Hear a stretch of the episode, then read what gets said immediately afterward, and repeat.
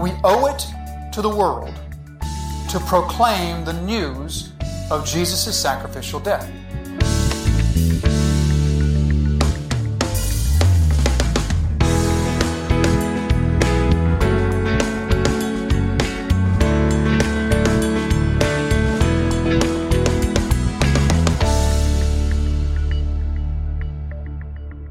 So last time we talked about our privileges and our duties before the Lord, those that we have unto God, and we identify the central, the fundamental duty that we as God's people have is to be present when the assembling of God's people happens, when the gathering of God's people, when they come together, to be among God's people unless providentially prevented in a way that is prepared to meet our Lord in a way that is prepared to come before and seek the face of the Lord.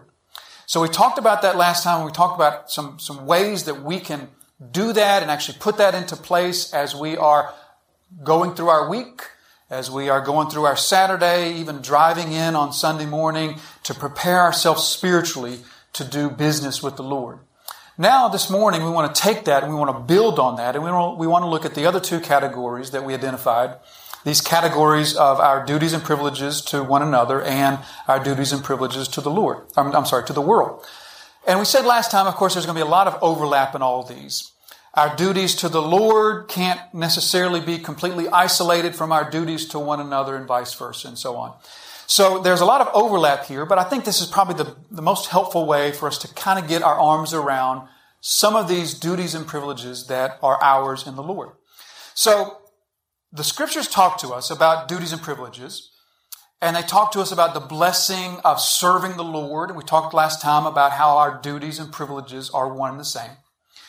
But the scriptures also talk to us using another manner of description to describe our life in the church. Duties and privileges is one, but another is also debts. The scripture tells us that we are all debtors. Everybody in the room are, we're all debtors.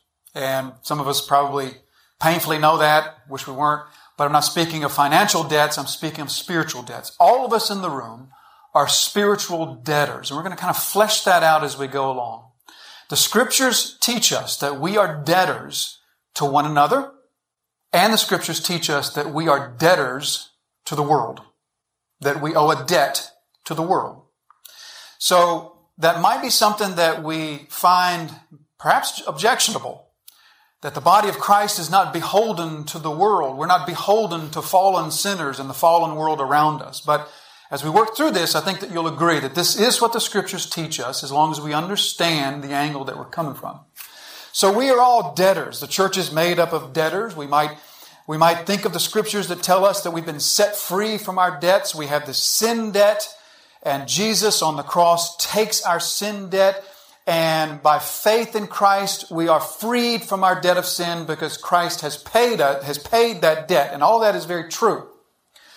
But the scriptures also teach us that our life in Christ is often characterized in terms of exchanges.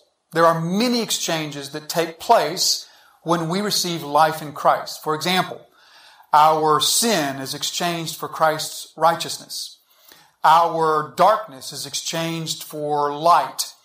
Our disordered desires are exchanged, or at least a process has begun of exchanging those for godly desires. Our unrighteousness is exchanged for holiness of life. Our fallen thoughts are exchanged for righteous thoughts. And on and on we could go. There's this process of an exchange that takes place. Christ takes from us the darkness, the blackness, the sin, and in exchange, we, we receive all good things. Well, we also have an exchange of debts. So we have this debt of sin that we owe. Christ takes that debt upon himself and he pays it in full on the cross. In exchange for that, we don't become debt free. Like, you know, when, when Jesus says, if the Son sets you free, you shall be free indeed. That doesn't mean we're now completely debt free. What that means is we have now exchanged a very bad debt for a good debt. In a similar way that when we exchange masters, we, we trade the old master of sin, we're a slave to sin, we trade the old master for a new master. In a similar way, we trade our old debt for new debt. And the new debt is going to include debt to one another and as well as debt to the world. So we have this debt that we owe to one another and a debt to the world. Let's just begin, I think, by just establishing in our thoughts that the scriptures make a distinct differentiation between the members of the body of Christ and the rest of the world. It's helpful to remind ourselves of that, right? That we live in a time, we live in an age in which more and more churches are going to sort of a system of whoever's here is here and, and we hope you come and if you're not here, know, there's sort of this no commitment kind of thing. More and more churches are going to that way of thinking. But the scriptures teach us that the church, the bride of Christ, is something that the New Testament sees as distinct and different from those who are not the bride of Christ. So it might sound like a very basic place to begin, but I think it's a helpful place to begin. The scriptures often describe it with words that are translated something like outsiders. The King James will translate it with the words those without, those who are without. You might have come across that phrase in the scriptures. It comes to us many times in the scriptures. Those who are without, or some modern translations, like our ESV, will use a word like outsiders. For example, Mark 4 and verse 11. Jesus said to them, To you it's been given the secret of the kingdom of God, but to those outside or those without, everything is in parables. There's this distinction between those who are within and those who are without. It's the same word used here in Matthew's Gospel, Matthew chapter 12. While Jesus was still speaking to the people, behold, his mother and his brothers stood outside, waiting to speak to him. So clearly, in that context, there is a place that's identified as inside, that's inside the house where Jesus is. And then those who are not in the house are outside. Jesus is in the house teaching. His mother and brothers are outside the house because they can't get in. It's too many people inside. Same word that's used here to describe those who are in the body of Christ, the bride of Christ, the household of God. All those metaphors we talked about last week. Same word used to describe those who are within and those who are without. Let's look at a few more examples. 1 Corinthians 5. What have I to do with judging those who are without or outsiders? Is not those inside the church whom you, is it not those inside the church whom you are to judge? Is it not those within the household of God. God judges those outside. Or Colossians 4 and verse 5, walk in wisdom toward those who are without, or those who are outside. 1 Thessalonians 4, so that you may walk properly before outsiders. 1 Timothy 3, an elder must be well thought of by outsiders, or those without the church. So clearly, the New Testament writers had a, a firm grasp that there's a distinction between those who are within the body of Christ, those who are members of the body, those who are part of the bride, those who are incorporated into the household of God, and those who are not, those who are without. Furthermore, the New Testament has this, this understanding that when the people of God come together, oftentimes there's a mixture of those who are within the house of God and those who are without of the house of God, or those who are unbelievers. We, we think of Paul's conversation with the Corinthian believers and their abuse of the spiritual gifts and everything. And as he sp- talks to them about how they're abusing these spiritual gifts, he says, therefore, if the whole church comes together and everybody's speaking in tongues and all outsiders and unbelievers enter, then they're going to say, you're out of your minds. So Paul's saying there's this gathering. And the gathering is a gathering of the members of the body, the body of Christ, but mixed in are those who are not of the body. There's those within, and among those within, there are those without. So there's this expectation that oftentimes when the body gathers, there's also a mixture of those who are not of the body. But then the question becomes, well, the, the, underst- the understanding of the New Testament is that there is a distinction. There are those in the body and those not in the body. The question is, well, is this whole practice of keeping a list biblical, or is it not biblical? This sort of harkens us back to the days previously when You know, it, the phrase would be the roll, keeping the roll, or on the roll of the church, right? And it was just this idea that there was a list of people that were the members of that body.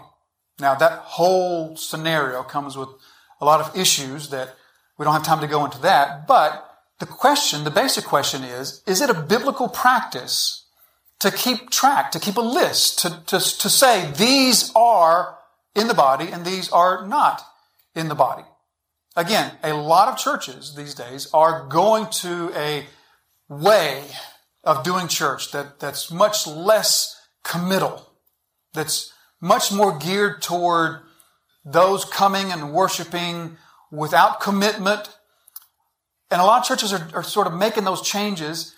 The question that we should ask is which, which practice is biblical? Did the early church have this understanding that they kept track of who, that they knew who was within and who was without? That this idea of those within and those without was not sort of this nebulous spiritual thing that only God really knew, but that the church also, to the best of their ability, had an understanding of who was within and who was without.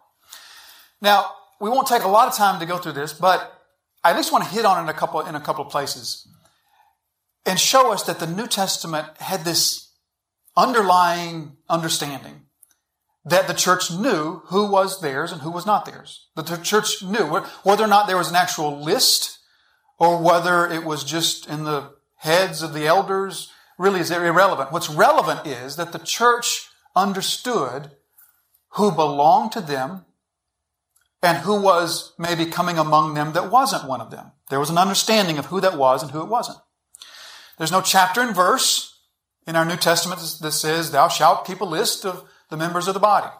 But instead, we see this underlying understanding, this assumption that comes along with many of the scriptures of the New Testament. For example, we look to this passage in Hebrews chapter 13, where we read, Obey your leaders and submit to them, for they're keeping watch over your souls, as those who will have to give an account. So the writer exhorts the Hebrew believers to submit to your leaders. Why? Because they are keeping watch over your souls in such a way that they will have to give an account. So the elders of that church will stand before God and give an account in some sense, they will give a spiritual account of those whom they led. I will give a spiritual account of those whom I lead. But the question then becomes, well, how do you know? If there's not an understanding among the church who is within and who's without, then how can the elders be expected to give account when we don't know who we're even giving account for? Will we give account for those who come, maybe drop by once a month, a couple times a month? Will we give account for those who visit a few times a year? Will we give account for those who are usually here, but who, who will we give account for? Is the God whose name is justice, will he not do what's just and what's fair? And certainly is it not fair not just that those who will stand before him to give an account should know who we will give an account for and who we will not give an account for. So it, it's almost just like this assumption. It's just assumed. Think about Acts chapter 6. You know the story where the church is young and there's like these widows, the Greek widows and the Hebrew speaking widows, and the Greek speaking widows are kind of being neglected and some of them don't have enough food and that sort of thing. And then they established the, the first deacon ministry and everything. Later on, as Paul writes to Timothy, Paul tells Timothy these instructions about feeding the widows among them, feeding the, the widows that are in the body of Christ there at Ephesus. And he says to them these requirements, so to speak. These are widows that are to be fed, and these are widows that are not to be fed. So it wasn't like a soup kitchen. You know, a soup kitchen, you just show up, and if you show up, you get food. Wasn't like a soup kitchen. There was organization. There was set, there was set to it. Biblical, godly organization that said, these widows are deserving of support from the church. These other widows in these other situations, then they can do other things to, to support themselves. So the question would be, well, how does that even work if you don't know which widows are within and which widows are without? The only way that can work is that the church knows who is the body of Christ and who's not the body of Christ. Or many other places. It, it, it's something that we can see in many instances in the New Testament. But hopefully that suffices to, to help us to just have the assurance that we are being biblical when we approach the body of Christ in such a way that, that says, to the best of our ability, the church should know who is within and who is without. So, under that basis, let's now return just to the whole topic of debts. And let's sort of take this and let's push it just a little bit further. This idea that we are debtors to one another, and particularly, let's start with the idea that we're debtors to the world. Paul says in Romans 1 and verse 14, I'm under obligation to the Greeks and the barbarians. Now, that word obligation, it's the same word that Jesus uses in Matthew 6 to, say, to teach us to pray, Father, forgive us our debts as we forgive our debtors, right? So it's, it's the word for debts, owing, owing a debt. Paul says, I owe a debt. I'm under obligation. And I owe an obligation to, as he says, two groups of people, uh, Greeks and barbarians, which is, which was, would be another way of saying all those who are without. Remember the withins and the withouts. All those without, I owe this debt to them. And the debt that I owe is essentially, I'm going to paraphrase Paul's words here. The debt that I owe is to take this gospel to them. Now, again, we might hear this idea of the church owing the fallen world, and we might think that doesn't quite sound biblical, that God's people are beholden to lost people. How, how does this work? I think that it's two ways to think about a debt. And if we can dis- distinguish those two in our minds, that might help us to sort of navigate through this. The, the, first way to think of a debt would be the normal way that we use the word debt or the idea of a debt. Normally, when we talk about a debt, we mean somebody has given us something or loaned us something, be it money or a car or something. Maybe they've just done a good favor for us and we want to return that, either return the money they gave to us or the, the good turn that they did for us or whatever it may be. That's typically how we think about a debt. A debt is sort of a two-way thing. You loan to me, I'm indebted to you, and so then I repay. But there's another way to think about a debt, not in, not in, in terms of a two-way uh, obligation, but a three-way. Think of it this way. Let's say, for example, that um, Miranda, I'm gonna, I'll pick on you. You give me 20 bucks and you say, give this to Mark, but Mark's not here. Well, let's take better, since Lisa's not here. Uh, you give this to me and you say, give this 20 bucks to Lisa. You're, you're going to see her this week. I'm not going to see her. Give her this 20 bucks. Now, the $20 is Lisa's, but it's in my possession. Until I give that to her, do you see how there's a sense in which I owe Lisa the $20? It's hers. You've given it to her, but it's in my possession. And until it goes into her possession, I owe it to her. You see how there's a sense in which it works like that. That's the sense in which Paul says that he's a debtor to those without. He is a debtor because God has given something to Paul that he intends to be given to the Greeks and the barbarians. And that something is the gospel, the news that Jesus has paid the sin debt. And they can repent and believe and receive forgiveness in his name. And so God has given that to Paul. And until Paul gives that to the Greeks and barbarians, he owes it to them. In a similar way that he says to the Colossians that he is filling up the, the afflictions of Christ. It doesn't mean that Christ's suffering was lacking in any way, but it does mean that Christ's suffering for the Colossians does them no good until they know about it. And so Paul owes this debt to those without, and the debt is that God has given something to the Greeks and barbarians by way of Paul, and Paul has to take it to them, and until he does take it to them, he owes them in a sense. Not quite in the sense that he's beholden to them, and certainly not in the sense that the Greeks and barbarians have given something to Paul, but in the sense that Paul is in possession of something that's theirs. He's like a messenger. He's like a carrier to them. Now, the New Testament works in this way in a lot of ways.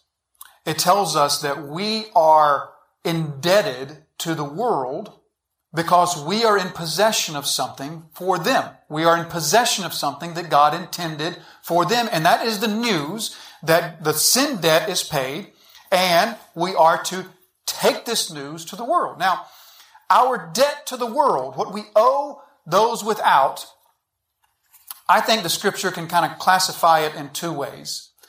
We owe a debt to the world. Again, the overall umbrella of that debt is the gospel news.